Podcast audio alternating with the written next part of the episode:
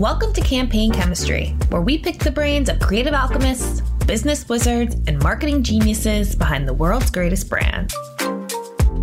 Susie Nam's career trajectory isn't the typical one of an ad agency executive. Rather than bouncing around to different top tier creative agencies before landing the gig, she was a journalist at George Magazine and the New York Times, as well as an urban planner in London. She's been with Droga5 since its early days, rising through the ranks in her 14 year career there from an account director to chief operating officer and eventually to CEO. Now she's leading the agency through its integration with Accenture Song, adding the operational rigor to support large clients while maintaining the agency's misfit culture. In this episode, Susie chats about her personal experience as a Korean American female CEO and how that has helped shape her approach to talent and DEI at the agency. I'm your host, Allison Weisbrot, the editor of Campaign US, and you're listening to Campaign Chemistry. Hi, Susie. How are you? Thanks so much for joining me today. Oh, thank you for having me, Allison. It's great to see you. Great to see you as well. So, I'm very excited to chat with you about all things Droga5 and your career, which is really interesting. Um, I'm going to start there because you went from being a journalist, right? Covering politics and being a features editor at the New York Times. You have a background in urban planning and economics. So, how did you end up at Droga5? Talk about what what brought you to advertising after all those different experiences. Yeah, for sure. It's, it's definitely been a windy road, a good one, but very, I've had, I feel like a cat with nine lives. I, um, I actually started um, in university in photojournalism. And I think I was the big fish in, in a small pond in my high school. And then I got to college and very quickly realized that I was deeply average. So pivoted to uh, the written version of journalism, which um, was a real home for me. Um, I, have always found writing to be uh, kind of a good practice for me in general, but to be able to hone some technical skills around it was really exciting. I had visions of being an international reporter and all of that stuff. And when I graduated, um, I actually at the time they had this delta six pack of flights that you could get and uh, through the shuttle and i just decided i was going to move to new york. And i went every single friday. I went every single weekend. Literally like a like an old sitcom showed up on the doorstep at places and gave my resume to people forced myself into informational. And i you know i think i was trying to be very um, assertive in all of it, but it was also terrifying. But I just mm-hmm. decided I was going to come to New York, talk to the New Yorker, New York Magazine, Village Voice at the time, all of them. And where I ended up was actually where I should have been, which was George Magazine, those old enough to remember. George magazine at the time, but it, it was it was the hot flavor of the time, and um, it was kind of this enmeshing of Hollywood and the Beltway. Um, and JFK Jr. was the editor founder of it. He was uh, very wise in surrounding himself with lots of smart people. The staff was small, so I really got a lot of autonomy, and I went really deep in the organization. Um, it was also the time where you know AOL was a big thing. I was coding in something called Rain Man, and moderating forums was a really new frontier, and I did a lot of that too. But um, they sent me pretty quickly on the road for the presidential campaign. So in my first year living in New York, I was going to you know, the Democratic convention, the Republican convention in San Diego, and then in Chicago. I was partying with all these people. It was like kind of a Madame Tussauds wax museum. I was, it was kind of. which, which campaign were you on? Um, I was, it was uh, the 96 election. Okay. So, you know, the, it was, eh, literally driving across America following that campaign. And um, it, it, was an amazing time. I met thousands of people on the road. And um, I did that for a few months. And on the road, I met some reporters also from the New York Times, and they recruited me over to to start this thing called the the internet um, for, their publication. And a lot of the talk at the time was all of the publications trying to figure out how to cannibalize their business for growth and prepare themselves and future proof themselves. So um, I went over, it was again a very small upstart situation. And we started the AOL site. I was the editor of the AOL site. And we also launched the HTML property that that has grown to what it is today and ironically is one of our clients now, the New York Times. Mm-hmm. Uh, so it's kind of a full circle moment in lots of ways. I don't know if it's ironic. Maybe they really liked you. well, I, have certainly been a subscriber for the entire time between, but um, but yeah, it's been it's been amazing to see how the product has evolved, and um, I'm just so proud to have any kind of history associated with them. But um, but yeah, I went over to the New York Times. I was a features editor for the HTML platform and then editor for the AOL um, platform. I was there for a few years. And then uh, it was also during the tech boom in, in New York. And there were a lot of upstarts, little digital startups. And, and there was a digital consultancy that was starting um, an office in London. So I moved out there, became part of the management team, did that for about 18 months. And it was a great way to, to be transported to a new country. I was actually at the time dating a British man, and it was me and my job that brought him home. Oh, um, look at that.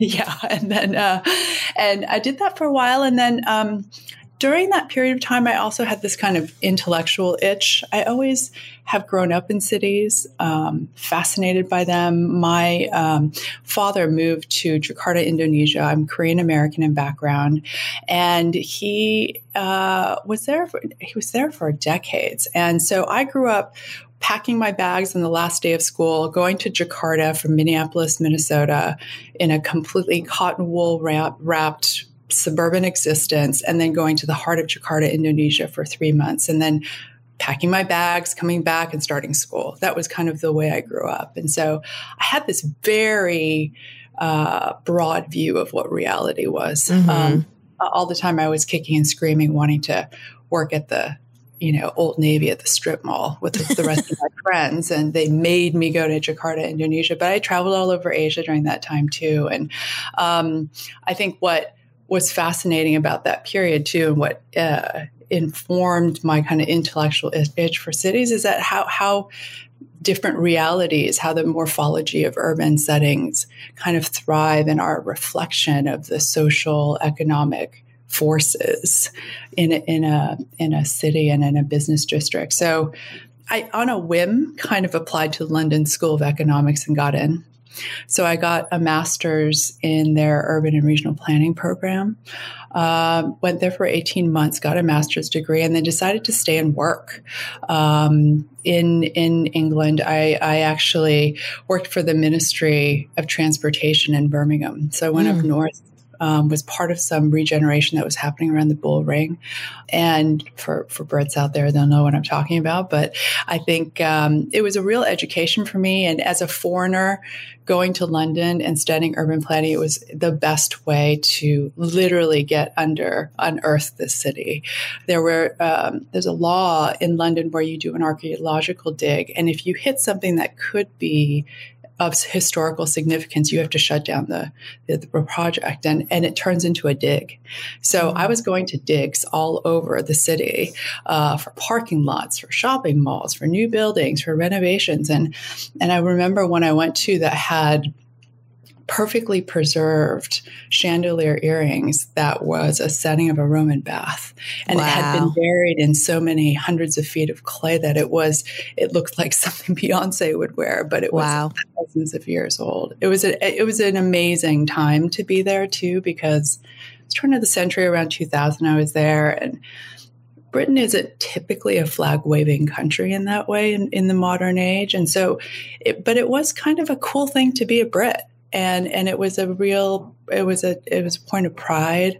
Tony Blair was in office. It was a, a certain period, so I, I was really fortunate to kind yeah. of be there during that time and the young British artist scene and Tracey Emin and uh, Damien Hirst, all that whole period of time was really such fun. It really imprinted quite a bit on me on on how sociological and cultural factors can all kind of come together and drive culture. So, um, but I love my time there. And then after about four years, uh, I got married there and I got homesick basically. And I'm mm-hmm. from Minneapolis, came back, worked for a small design shop, and then I um, I worked at Fallon, which I still have a very warm place in my heart for it for many reasons. But um, it was an incredible time there. Uh, it was also a, a, time where they had done BMW films and David Lubars was running it. And um, there were lots of people. Pat was working every day. It was an incredible time to be there.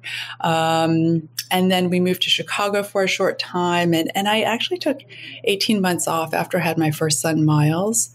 Um, I was always someone who thought, oh my God, 12 weeks of leave. God, what am I going to do with all it's that? It's not time? a, oh, yeah. And then you realize well, it's not I, enough. yeah. And then I, the second, I was always like, oh, I'll come back to work early. I don't need all that time. And the second I had Miles, I thought, too bad I'm never going back to work.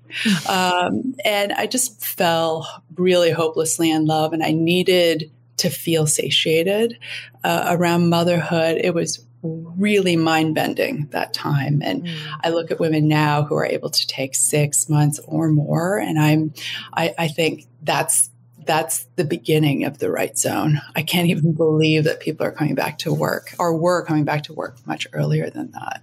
Can't believe I did it. Yeah. Um, yeah. No, there's definitely, I would love to hear about, I mean, we can, we can get into this after you kind of finish your, how you ended up with Droga 5, but, um, definitely would love to hear about how that shaped your yeah.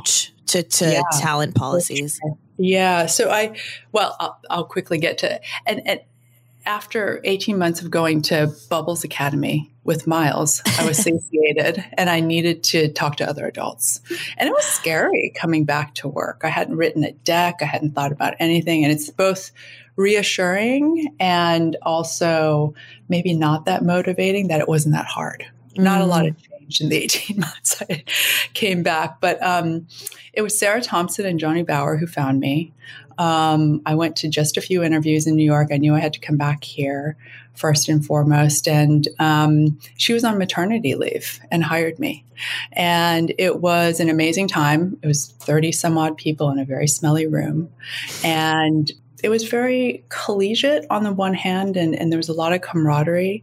Um, it felt like very organized chaos. And I think what Sarah and I did together was try to find the right alchemy of technical acumen and the sophisticated business environment so that the right amount of chaos could thrive there. Mm. And, and it was that kind of enmeshing of all of that, along with Jonny being the best in the business, really, around mm-hmm. strategy, was a certain plan- planetary alignment in that period of time. And it's been pretty high growth since.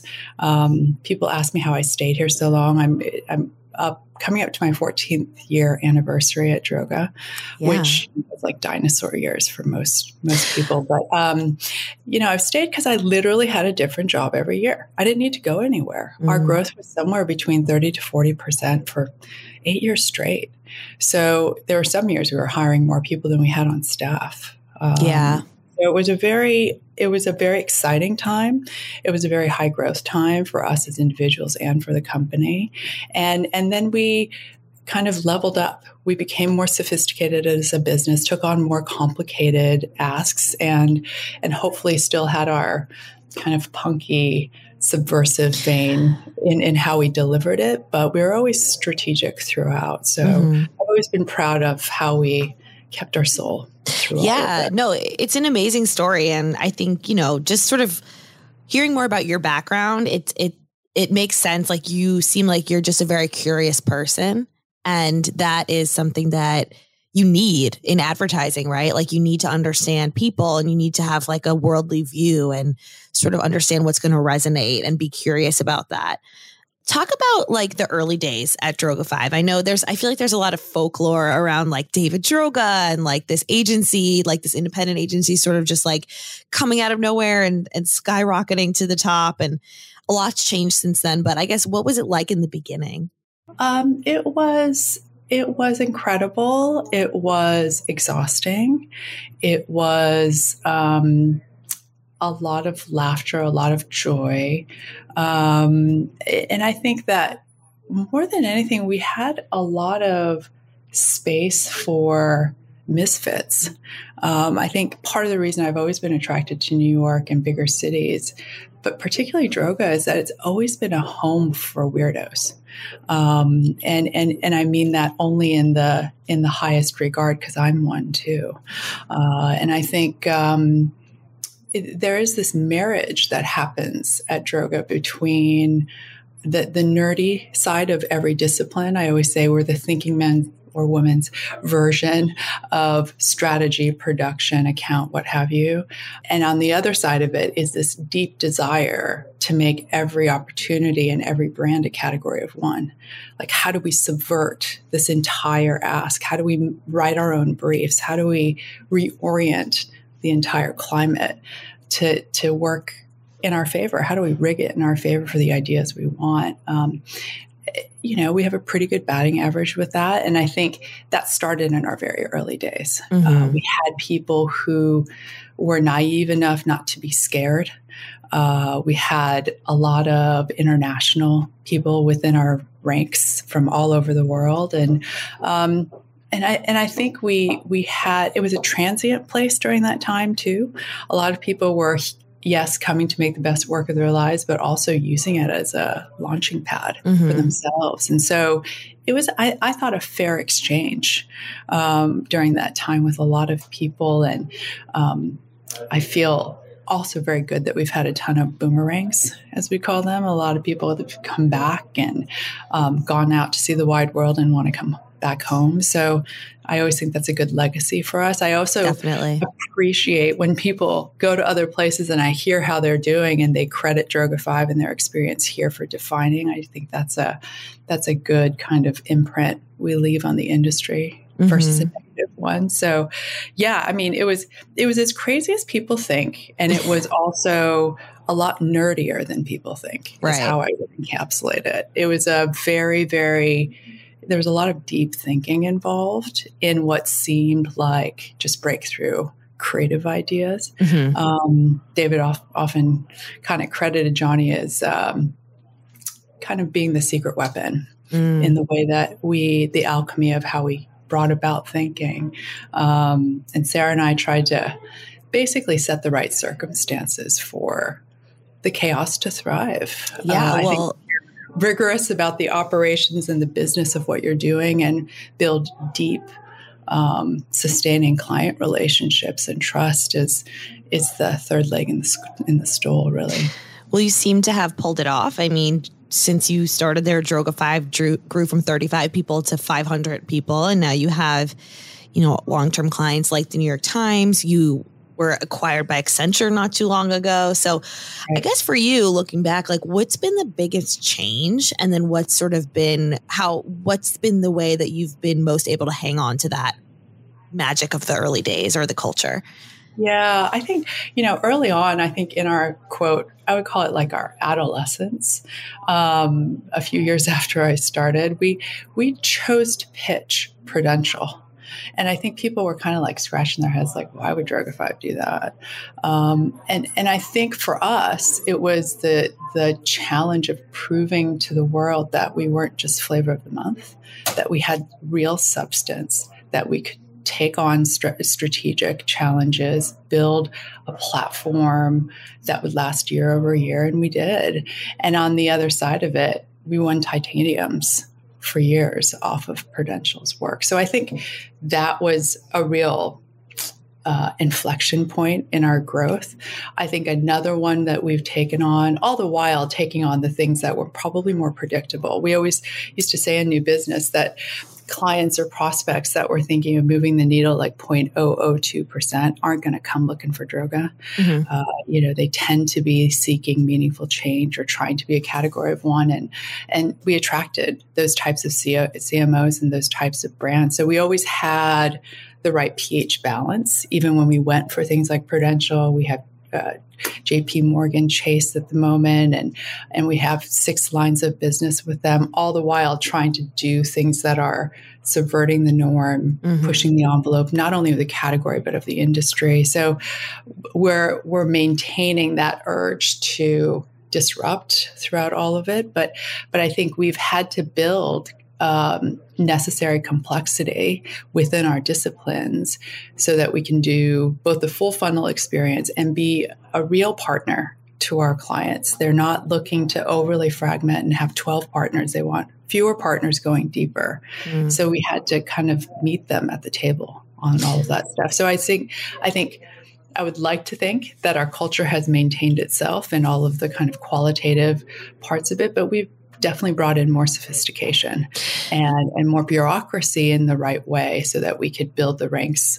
I think the good example of that is strategy. We started with brand strategy only, more conventional, and it's expanded to communication strategy, media strategy, and data strategy, like most agencies have to. Now. Yeah. So, talk about how the Accenture um, acquisition sort of helped you be able to add that extra operational rigor as well as like grow into new capabilities. I know that, you know, there's Accenture Interactive, which David is now running, and then there's Droga 5 and there's Accenture Song. Clarify a little bit about like who does what and what you guys all sort of enable each other to do. Yeah, good question. I think um, I, I think there's more clarity to be driven there for sure. The um, so firstly, Accenture Interactive was the old name before David. So there's no Accenture Interactive. I should know that. it doesn't exist anymore. No, it's fair enough. I think there is uh, a bit of ambiguity on that. So that's gone away and it has it. been replaced with Accenture Song, which um, David did in an effort last year to consolidate the number of brands that required standing up across the network. And it is a mission to consolidate and, and kind of be in some ways an anti-holding company and kind of operate much more as one, um, not have competing P&Ls essentially, um, or be put up for pitch against each other. We wanted to kind of operate as one and ideally bring the both, bring all the right aspects and be fit for purpose for every ask across regions. So he did that globally.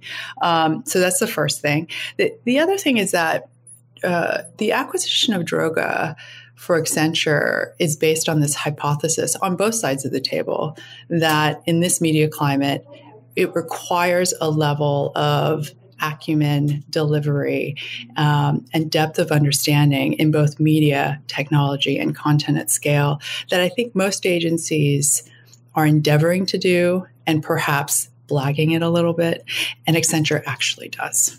And so it's it's looking for a level of delivery, scale, uh, kind of um, ability to stand things up for clients that is pretty robust. Mm. Um, and I think the the union between the two is getting tighter every day. I would be lying to say that it was a perfect fit from the from day one. I think that it took a lot of education on both sides. There's a lot I didn't understand about what I call big Accenture and then Accenture Song as an organization. It was fairly foreign for me, the consulting world, and so there was a learning curve for our management team and understanding. Oh, interesting! You have a whole unit dedicated to, for instance, retail. Thousands and thousands of people globally who know absolutely everything about the retail space and, and DTC and what's pivoting for vertical retailing. Examples like that, that I think those subject matter experts bringing to bear for the right circumstances is not something most agencies can do. Mm. Um, but the technology side of the equation is really important too. They have hubs for sustainability, hubs for um, metaverse that David is leading. There's also uh, the whole true hardware and tech stack part of the business that definitely speak a lang- different language than I do. but if we can build the right connective tissue, starts to create a bridge towards what clients are actually faced with. I think what they do is they they siphon off a part of their brain when they're talking to agencies. And I think increasingly, if we're going to deepen and be a real strategic partner, we need to be able to occupy a bigger portion of the conversation credibly. Mm-hmm. So if we bring a partner from Accenture and sit at the table and not only talk about personalization and CRM, but also what the data lake and data warehouse needs to be in order to support said system, it starts to be a comprehensive, full formed thought that I think we're striving for. Right. You right can actually enable these things versus just, you know, concepting them and talking about them, right? Yeah. So I guess like talk about then obviously that's Accenture. Then between Song and Droga5, is there an ambition? I, I don't think there's an ambition to get rid of the Droga5 brand. I mean, I don't obviously it's no. a great brand. So talk about how mm-hmm. those two fit together. Yeah, it's a good question because I also, you know, um, I wouldn't recommend it, but we actually launched two Droga 5 offices during COVID. uh, not the ideal circumstances to do it, but we've managed to make them a, a burgeoning success. And I, I think um, I bring that up to say that every market is completely different. Uh, and North America happens to be one where Droga5 has the reputation, the credibility, the history, and the context to lead in the market, both for originating relationships, maintaining it, and having the, the breadth of talent to be able to deliver.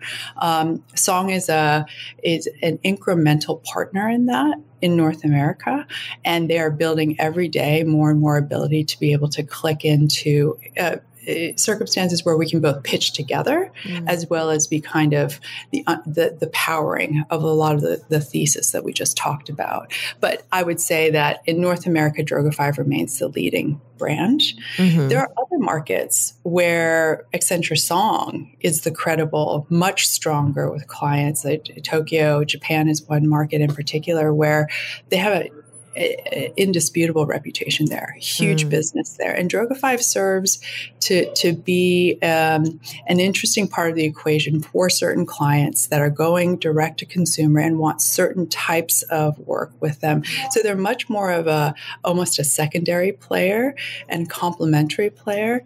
Um, in Sao Paulo, where I work really closely with the team there, it's it's breaking into a different part of the C-suite in a meaningful way. They have CTO, CIO, CEO conversations and deep relationships, but the CMO is one that has been eluding them in a consistent way. Mm-hmm. And Droga5 being there in such a creative culture has really broken into a lot more of those conversations. So it's a comprehensive conversation. So the role of Droga5 in different markets is very different. Mm-hmm. I think mm-hmm. that's true of lots of global strategy that happens for networks. So would you say in the in North America, like Droga Five is the leading brand, like you're the one who's pitching? Does Song pitch in North America, or is it more of a add on? Yeah.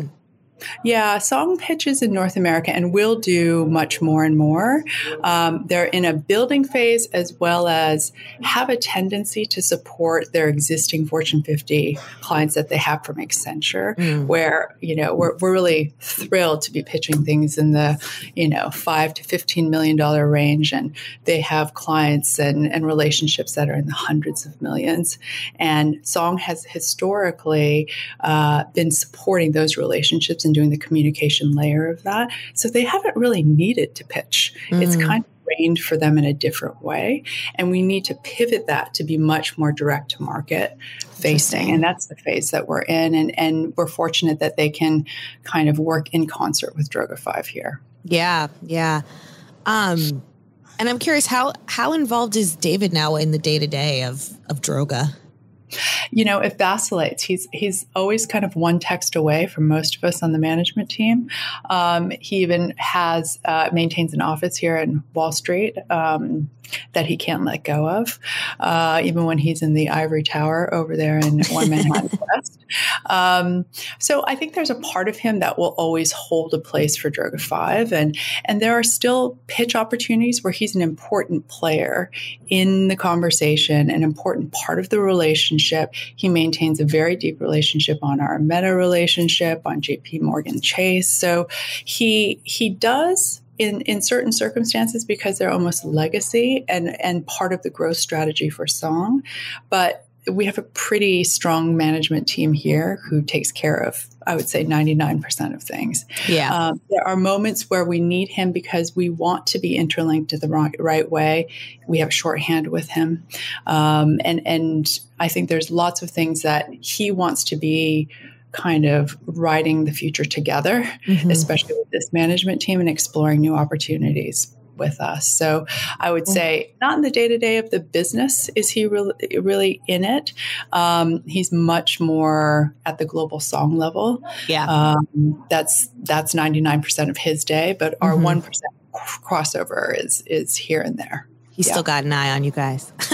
oh wow. Um, yeah. So I want to just circle back to um, the beginning of our conversation, you sort of started talking about, you know, when you had your first child and um, oh, yeah. Um, realized that you know the leave period wasn't maybe as long as as needed yeah. and I, I guess just like overall i mean you sort of you you've really ri- risen through the ranks at Droga5 right like you were an account director and now you're the ceo you're a korean american woman as you said like what were some of the barriers you faced in in getting to where you are today and and i guess like what advice would you have for for other women looking to do the same in the industry yeah it's a big question. It is. Uh, more appropriately had over adult drinks, Allison, but I'll go for it. Um, but then the um, people can't hear your answer. yes, that's true. That's true. Um, you know, I've um, I've come to a realization that um, much of what I spend my time thinking about now, and what what the thrust of what I try to do, is to bring the kind of DEI portion of myself and of the broader conversation into the main. Mm-hmm. Um, and, and what I mean by that is that I think that I had always compartmentalized myself when I showed up to work. I think there was parts that I felt like I had to protect that wasn't, even though it's plainly in view, I I thought as an Asian person I was I was sufficiently hiding it, whether it was the way that I speak, the style I speak, the words I use. There is a dominant culture, a white dominant culture that comes through in my in the way that I was raised, where I went to school, and that is essentially the language of business in America. So I had um, enough in my background and the way that I grew up and what I was trained to do to be able to get by. I was passing for a mm-hmm. long time. And I think what I've done more recently in the past eight to 10 years is realize there is a finding my true voice is finding a way to do both. I can speak the language of the dominant culture and always, always find the right critical reason to bring in other sides of myself and for women and people of color. And I've always felt that that was something that had to come into the main, that we had to make it a business problem, not a nice to have. And I think that that's taken a long time for me to realize personally as a as a working woman and mother.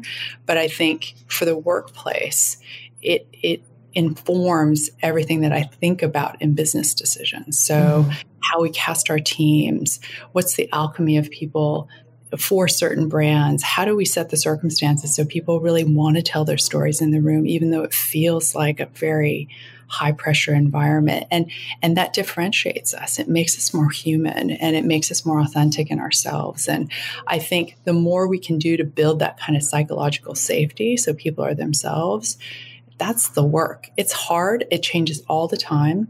I think I've made progress on a certain period of time, and then we have turnover, and there's a whole new suite of people that come in, and the alchemy changes again. So it's forever work. It's unlike, you know, launching a campaign. And I think um, I've realized also as an individual that I, um, I, I felt that everything was a risk uh, when I was younger, and if I could speak to a younger version of myself, I would, I would tell her that most of it is fake. Mm. Um, and, and, and the things that I found paralyzing in the moment, I think I always knew what the right answer was. I always did my homework. I was always prepared, but I was petrified in the room. And I always felt people were smarter than me in the room. And I think the more that I can puncture that um, is a good use of my power and my position right now. And hopefully I'm doing it. Yeah. I mean, I think just by example, you're doing it. But I mean, in, in addition to sort of like giving people that psychological safety and like, just representing what's possible for people like are there any specific like policies or or workplace things you've changed just being in a position of of ceo that maybe yeah. other people wouldn't have noticed yeah i think that you know early on when we were thinking about, and I think other agents we, were doing the same, is thinking about what we were talking about earlier around maternity and paternity leave. And I remember distinctly there was a period of time we were kind of all in the same age range in, in management. I, and I was pregnant with my second child, and there were other people who were also in their breeding stage, let's say, and uh, both men and women. And the men were hesitant to take the time and we really made a concerted effort not to bully them, but to remind them that they are also setting the pace for those who are watching them. If they don't take time off, men won't take time off in the in the agency. The other thing is that taking time off is not only being there to witness your partner not have enough time for to take a shower, be so exhausted, deal with the medical and physical pain of that time. And and it's it's an education I can't give them right? It's an, a level of empathy and support that makes them a different kind of human being. The other part of it is that they feel the the professional implications of coming back to work after having a gap. Mm. That's what women face every day. And that's what women don't really want to talk about. Wait a minute, my performance review is pushed back six months. Why? Does that mm-hmm. mean I'm mm-hmm. six months behind someone who sat right next to me and I'm just as good as him? And and and that's what needs to be normalized. It's not the leave itself so much as the the implications of taking a pause in your career and what that does and what that does to parity, what that does to a sense of progress. Um, and, and we as an organization are trying to get ahead of that, um, doing a lot of things to make sure that the re onboarding of people who are on leave, men, women, what have you, are, are, are as smooth as possible. Performance reviews are done preemptively and not when they come back. It's not causing a delay. And I'm proud to say that a lot of the women who are in leadership positions, a, good chunk of them were actually promoted while on leave. I yeah. was promoted twice on leave. Um, and I think it takes that type of leadership and and and insight to be able to do that mobilize yeah that. i couldn't agree more. I mean i think it's a huge reason that women drop out of the workforce in advertising specifically right? Because they fall behind can't catch up and it needs right. to be normalized. So i would be remiss if i didn't ask you about any upcoming work that you're excited about at Droga5 that we should keep our eyes peeled for. Um yeah. Yeah for talk sure a little bit about that yeah, the uh, you know the biggest one we're kind of um, knee deep on is and and hasn't been launched quite yet is LinkedIn. Mm. Um, we have you know they've been um, they've never really done a full blown brand platform. They've done campaigns here and there. We've uh, we pitched that last year. We've been in development for the past uh, six eight months now. We just got back from a shoot, and the work is really meant to be an ambition that's like a five year plan. Um, and the, the insight that we've gotten to in that was such a, I know we always say it's a cliche, it's a partnership with the client, but the lines were pretty permeable between us when we came to this, arrived at this idea. And, um, and, and it's meant to be around leveling the playing field for everyone and how LinkedIn as a property kind of um, disrupts the privilege that's inbuilt when going after opportunities um, and how the tools, the people, what those people know and give you access to are really an agent for change. And I think they're at the center of the conversation right now because the definition of what work and productivity is up for debate where you work, how you work, what productivity is, and and and how outcomes and KPIs should be measured. Like all of that is up for grabs in many ways. Um, and and I think the pacing of that, how LinkedIn shows up and ruminates on things like the idea of productivity, the idea of belonging. They are a group of really deep thinking, considerate, empathetic people, and I think they really want their um, their corner of the internet to be a positive space. And they yeah. do quite a lot to, to make that happen.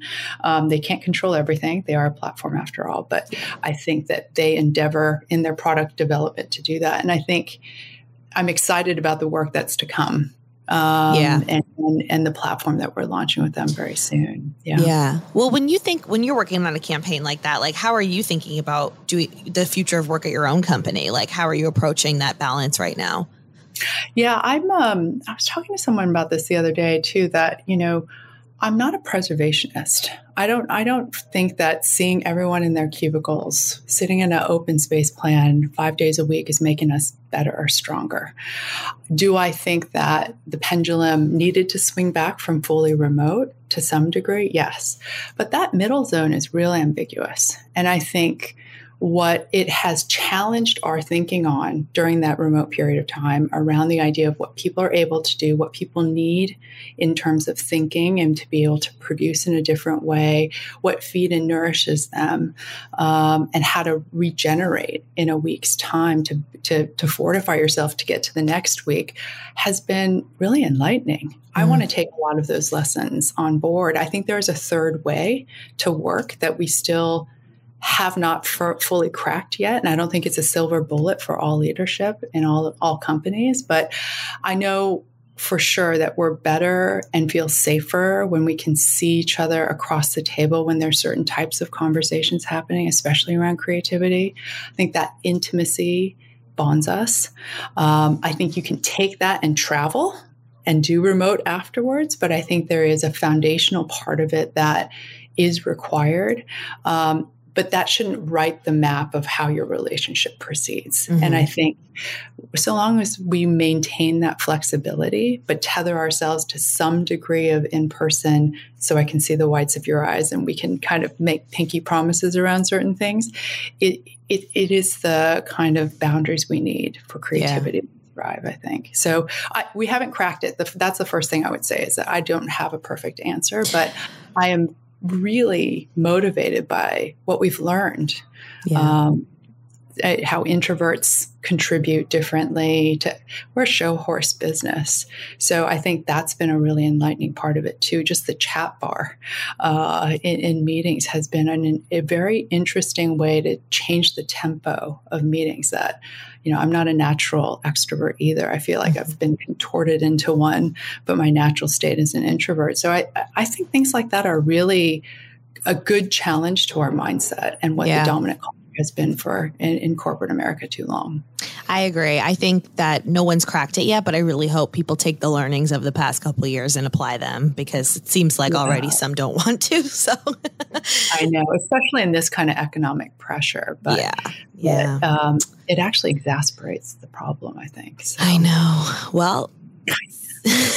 we'll end it on a positive note. No. I know, I know. Susie, thank you so much for joining me. It was great to chat with you. Um, yeah, and hopefully we'll we'll catch up soon. Yeah, for sure. Thanks so much for having me, Allison. It's great chat. That's all the time we have for this week. Thanks for listening, and we'll see you next week. If you like what you heard, please subscribe to Campaign Chemistry on Spotify, Apple, or wherever you get your podcasts.